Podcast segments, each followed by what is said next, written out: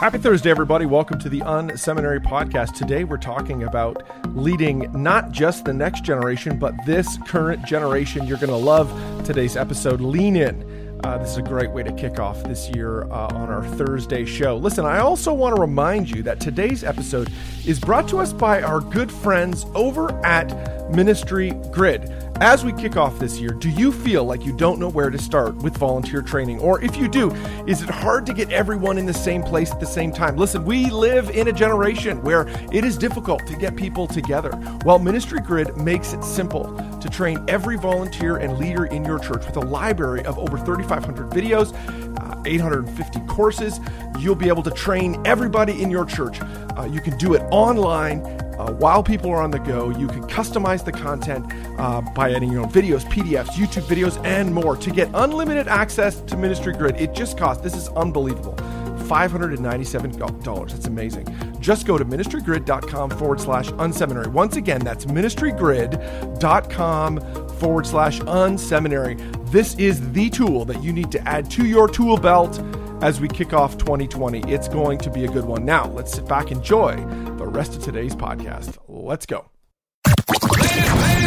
Welcome to the Unseminary Podcast. Are you looking for practical ministry help to drive your ministry further, faster? Have a sinking feeling that your ministry training didn't prepare you for the real world? Hey, you're not alone. Join thousands of others in pursuit of stuff that we wish they had taught in seminary. Buckle up and let's get started with this week's Unseminary Podcast. Hey, everybody. Happy Thursday. Welcome to the Unseminary Podcast. I'm excited about today's conversation. I think you're going to love it. You're going to lean in. Uh, this is an area that I know so many of our churches we have to grow in and just get better. And we've got Pastor Josh Finklea with us today. Excited to have him. He's from a church called The Rock. They're a non denominational church in South Carolina. They've got five campuses, if I'm counting correctly, plus an online campus. Josh is the lead pastor. Welcome to the show. Hey, thank you, Rich. Man, it's so exciting to be here with you. Why don't we start with you kind of telling us a little bit of the rock story, give us a sense of kind of what's happening. You're obviously one of the fastest growing churches in the country, and so we'd love to get to know you a little bit better. Yeah, man, it's um I just count it an honor and a privilege to be able to serve here. I'll be honest. It's um it is a fun church to be a part of. Um very come as you are, a church that really just believes that that all people matter to God and especially this generation. Um, mm-hmm. And because of that, you know, we're doing everything we can just to reach people, uh, planting churches, going multi-site, um, just doing the best we can to uh, just really love God and love people, man. Yeah, it's very cool. If people were to arrive kind of on a weekend, give us a sense of kind of what your what your experience looks like, feels like. Try to give us some of that texture.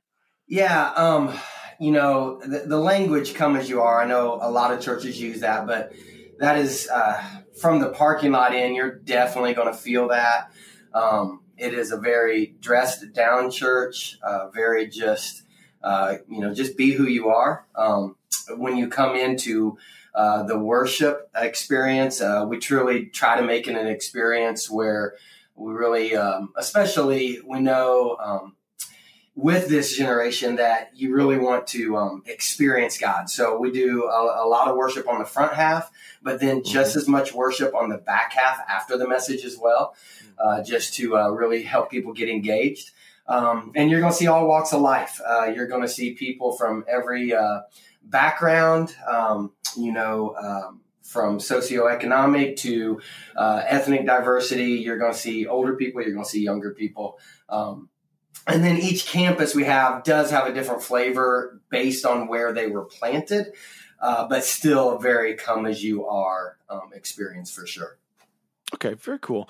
Well, one of the things I've noticed just as add a distance, it appears like your church is obviously, and you've kind of touched on this a little bit, is doing just a really good job reaching Gen Z, that that generation after the millennials. And uh, I'd love to hear um, you know that kind of whole conversation. What is it that you're learning on that front? What are you when you're thinking about reaching gen z what would you say are some of those things uh, that we should be thinking about as we're um, you know thinking about you know this whole kind of next generation? Yeah well i mean i love the fact that that the conversation goes to gen z as as rich. You know that we've been talking about millennials for so long that the millennial generation is actually an older generation. Now, I'm an Xer, um, but but have spent most of my life working with people younger than me, um, mm-hmm. and uh, I, I got to give just a little backstory that mm-hmm. uh, for me, I, I, spent most of my life in some type of youth ministry slash student ministry. And when I turned 40, I just, I had seen several different trans, uh, transitions in, in student ministry and in the age brackets. And uh, I started just praying about what was next. And I picked up um, Think Orange by Reggie Joiner. And uh, it kind of just changed my thinking. I was like, all right, I got to do something different. And uh, I remember looking at my wife when I was done reading the book saying, I've got to become a lead pastor. She's like, but you love student ministry. And I said, I know. The only way for me to effectively really do student ministry the way I want to now is to be uh, in that lead seat because I think we're going to have to make some changes um, holistically to really uh, reach this generation, uh, to reach Gen Z, um, and uh, so, so I started looking for a church that had that same passion and, and got connected here at the Rock. And, and uh, so we really do everything we can now uh, to reach that generation. Now, some people will immediately throw their hands up and be like, well, if you do that, you're missing so many others. But, but we have found when you, when you focus on this generation, you really mm-hmm. will reach all generations. Mm-hmm. Uh, I'm a parent of two teenagers. Uh, I love the fact that my kids love church. Uh, we have grandparents. Grandparents want to see their kids in church, so yep. you really can reach all generations. And uh, yeah, I love that. As an Xer, I, so I'm Gen X as well. Born in 1974, I am the bottom of the X pile, literally uh, the lowest birth rate year of the 20th century, wow. and so I uh, totally understand that. And I really, you know, have spent a lot of my ministry in the same kind of thing. How do we pass this thing on to the next generation? And so, you know, I wonder if we could get into a couple of those pieces that, like, are maybe some of the things you've done different, or some of the mm-hmm. things you're learning, or maybe the questions you're asking um, as you're trying to frame your ministry around uh, Gen Z and beyond? Yeah, yeah. You know, one big thing we do, and it's language that, um, as far as I know, it's original with me, and uh, not trying to claim it, but it's just I have to explain it because you'll hear me say yeah. this generation a lot. Mm-hmm. Um, and uh, as a youth pastor, I, I, never wanted the kids to be called the Church of Tomorrow or the Church of right. the Future because uh, I really believe that they're now. Um, yet, even in church culture, we call them the next generation. Uh, we have next generation pastors and next generation ministries, and and uh, we've really like just from a practical standpoint, uh, we've uh, used the phrase here at the Rock all the time. Uh, this generation, they're not next, they're now. Um, so we do everything we can to to help young adults, teenagers, kids understand that they are kingdom workers today, that God's going to do great things through them today. So uh, we do everything we can to put them in leadership positions, whether that's leading on stage in worship, um, hiring uh, people from this generation. Uh, one big thing we've started doing is uh, our kids, uh, and a lot of churches have this, will be multiple service kids. Um, mm. Because you have somebody attending service and then uh, working or serving at a service. So we have those kids, especially if, if they've grabbed a hold of and desire it. Uh, we now have elementary kids who lead the small groups of um, kids younger than them. And obviously, they do it with a, a, an older coach in their life. Uh, but we have fifth graders now who are leading the small groups of the kindergartners. Um, so it's just a way to all the way through the ages to enforce uh, you're not next year now and um, it's that that's been one huge thing uh, that we definitely do. Um, and and again, to use that phrase, this generation.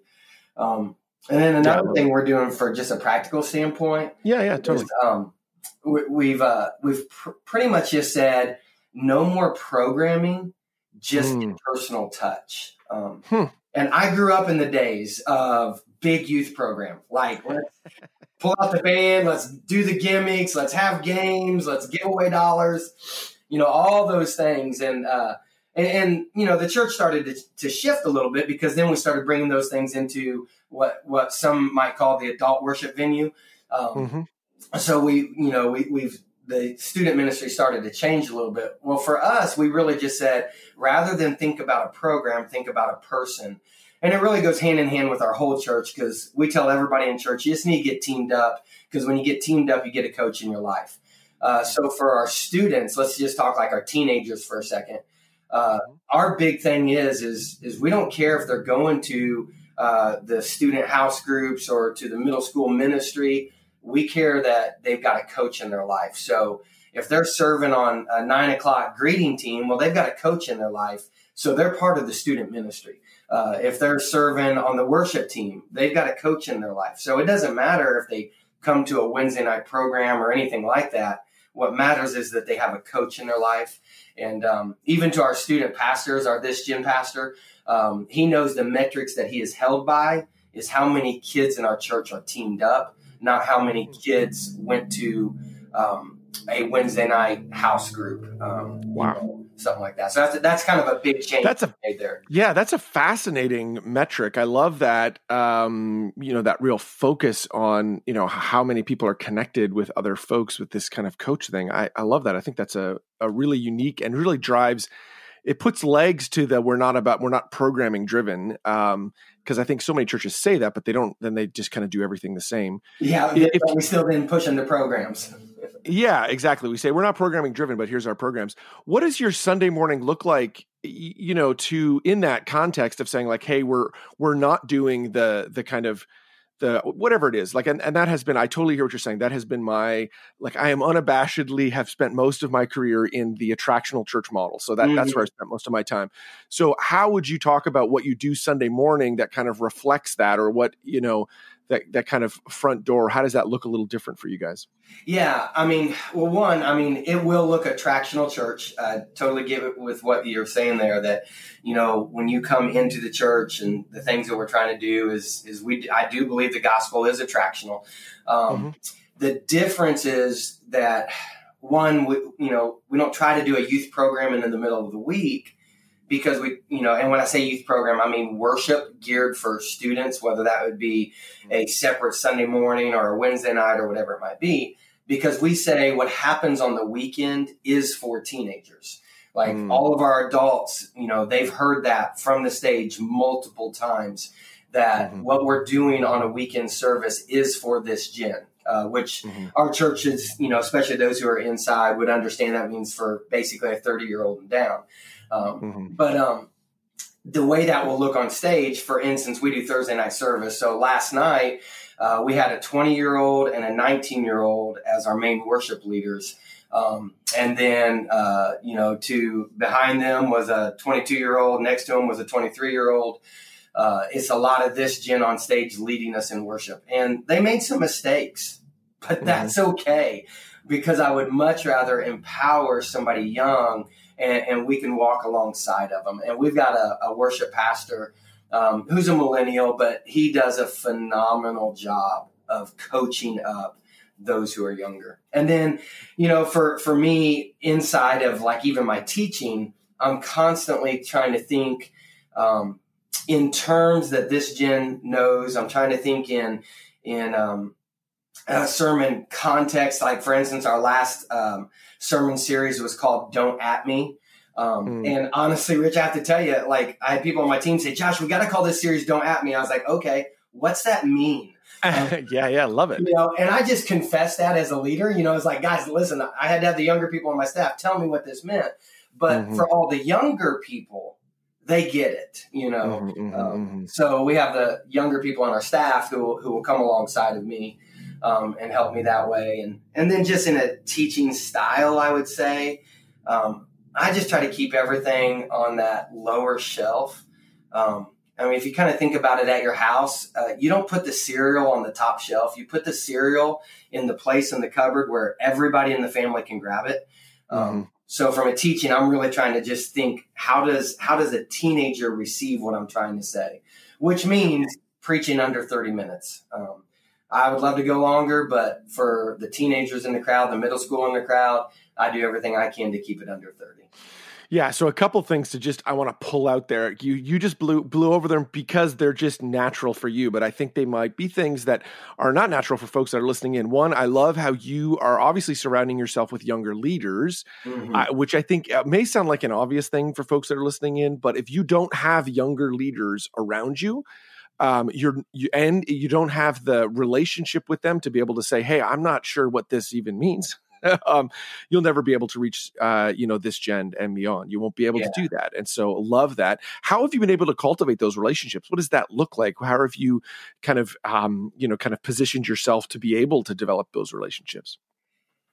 Um, one, I, I think just recognizing in the church budget, I, it was a lot uh, easier to hire somebody that was young than somebody who had 15 years experience. Um, sure, yeah, understandable, yeah. uh, but no, just really um, looking at some of our current leaders, going, all right, who is currently in college that you see great potential in, you know, and uh, as most, uh, not most churches, but a lot of churches, you know, doing hiring from within, you know, so when you get that kid who's a senior in high school, a freshman in college, and they're staying at our local university, you're like, all right, let's let's bring them on as a resident. Let's let's talk to them. Let's let's get them in as an intern over the summer. Mm-hmm. Um, so we'll have high school um, juniors and seniors uh, intern over the summer. You know, so then you start putting that ministry in them, and um, so we've got a couple people on staff, uh, three people at least that I know of on staff who started as interns um, from who grew up in our church or grew up in the area. Um, you know, so I, I, think just looking from within and just continuing to disciple them and raise them up. But then I, I think another big part, because I think it's, I think that you're right that we kind of get that we should have young younger people around us and on staff. But one big thing that I've had to do is realize I have to defer to them when making mm-hmm. decisions. Mm-hmm. Now, That's you know, good. I've got 30 years of ministry experience. So there's sometimes I go, hey, this is the right thing we need to do. We need to go this direction. But then there's a lot of times it really doesn't matter. You know, I'll have our guy who's 24, he does our graphics.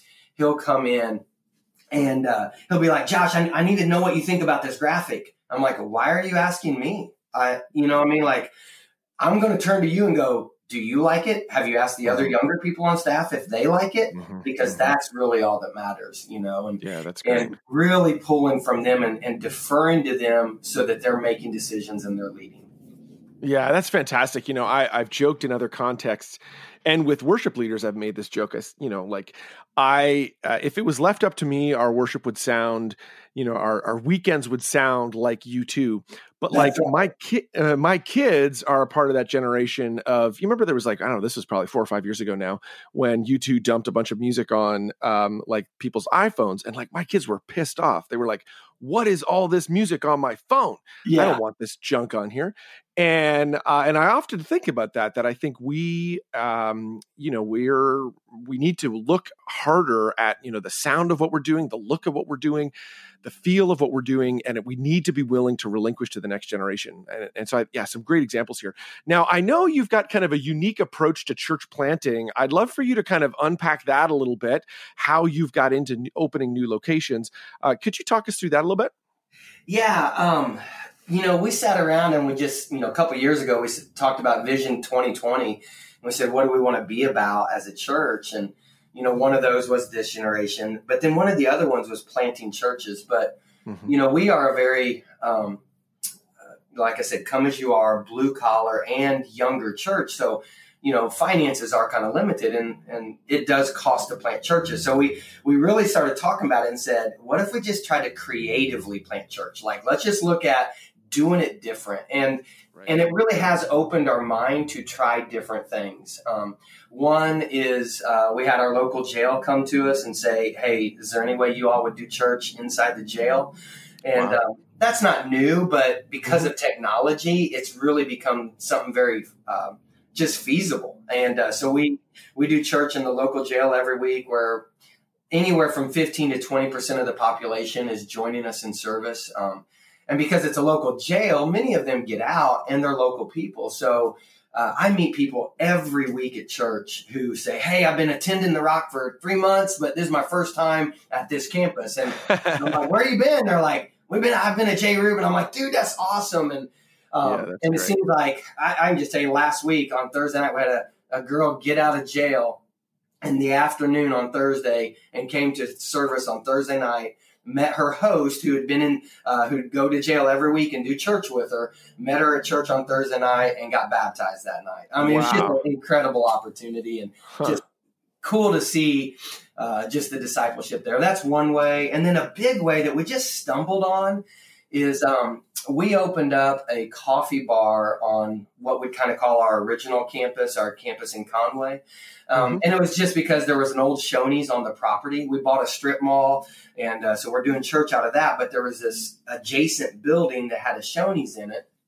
And uh, we turned it into a public coffee bar. So it doesn't have the church name on it. If you're local or if you come in all the time, you know the church owns it, but it truly is marketplace ministry. And uh, we just thought we'd do one, and then it was going well. And we've got a university about five miles away that we just had a heart to reach those 15,000 students and said, well, let's just plan another coffee bar. So we opened a coffee bar across the street from the university, and uh, it's a coffee bar six days a week. And on Sunday nights, we do church out of it. Um, and then we just opened a coffee bar. Honestly, it opened yesterday in oh, nice. Vegas, where we're doing it uh, for the third time, and wow. uh, we've already seen some great traction there. So, yeah, what would you say? That's fascinating. What would you say? You know, are maybe just a couple. There's a we could probably have a whole episode just talking about that, but a yeah. couple kind of high level. Um, hey, here's you know here's some mistakes we made when we stepped into doing this coffee bar thing, or here are a couple things that you know I would suggest people think about if they're you know wanting to pattern a similar you know conversation. And obviously, you know there's there's a lot we could talk about there, but just yeah, even a few yeah. kind of initial things. I think one is the biggest thing is whether it's a coffee bar or whatever it is, is find the need of the community and meet it. That's really all we've done is we we found a need, and the need's not the coffee. The need is community. Like people are mm-hmm. looking for community, and we're meeting it through the coffee bar, and then planting the church out of it. You know, if if if coffee wasn't working, and we figured out we could open up a hamburger joint, we'd do that, or a laundromat, or whatever it is. Um, mm. So so that's the first and foremost. Um, Secondly, on a high level, uh, Mark Batterson with National Community Church. Yeah, um, I think great job. I don't know if he's the originator of it, but he's definitely the most uh, famous that I know of, of doing this type of ministry. And he's got tons of resources. We learn from them. They've got some great resources they've made available for if you're um, how to do this legally and, and all of those things. Um, mm-hmm. and, and, then I would just say the big thing for us has been uh, that we made it. It's not a Christian coffee bar at all. Um, mm-hmm. it is a public coffee bar where ministry happens, um, and uh, that would be a big thing. I would say is you know uh, if you if you I it would struggle to function really well inside of our big church building because people would mm-hmm. know they're coming to church to get coffee. Mm-hmm. Um, it's a separate facility. It's a separate thing but we just love people well. Um, our baristas uh, are pretty much all this generation, either upper high school, college age kids um, who uh, are just loving people and living on mission and working part time jobs for them. Uh, it's volunteer. We, we do a lot of volunteer hours, but there's always paid staff here because if you're going to offer any kind of product to people, it's got to be great product. It can't be sucky product. Um, and then, um, you know, like I say, the end result was doing something that would meet the need. And we met the need of the community, and it gave us the right to have conversations. And mm-hmm. uh, the conversations have led uh, to some great conversations about Jesus and people because of the coffee bar going, I want to attend church. So for us, one of the coffee bars is just a video venue um, on Sunday mornings. And then the other two, they are live venues um, on Sunday night. Mm-hmm. Yeah, that's great.